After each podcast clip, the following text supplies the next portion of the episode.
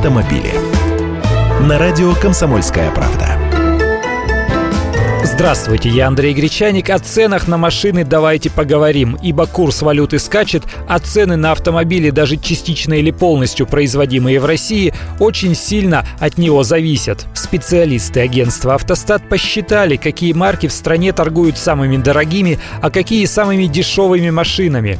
Согласно их данным, за девять месяцев две тысячи четырнадцатого года средневзвешенная цена нового легкового автомобиля в России составила девятьсот девяносто три тысячи рублей. Это та самая средняя температура по больнице. Только речь идет не об оценке автопарка вообще. Наивно думать, что средняя легковушка россиянина стоит под миллион.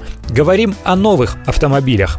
И эти девятьсот девяносто три тысячи – показатель на десять процентов превышающий прошлогодний. А за последние семь лет он вырос аж в два раза. У всех ли с две тысячи седьмого года удвоилась зарплата? Но сейчас не об этом. Среди тридцати основных марок с большими объемами продаж самой дорогой является Mercedes-Benz. Средняя стоимость Mercedes более три с половиной миллионов рублей. На втором месте Land Rover около трех миллионов рублей. Далее идут Lexus, бэ эм вэ и Audi. В основном машины этих марок дороже двух миллионов. Теперь к самым дешевым. Где-то там внизу китайские Лифан и Черри. Их машины в среднем стоят в районе пятьсот пятьдесят тысяч рублей.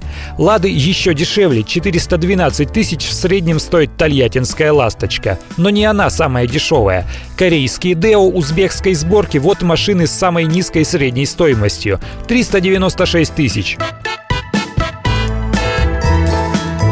Автомобили.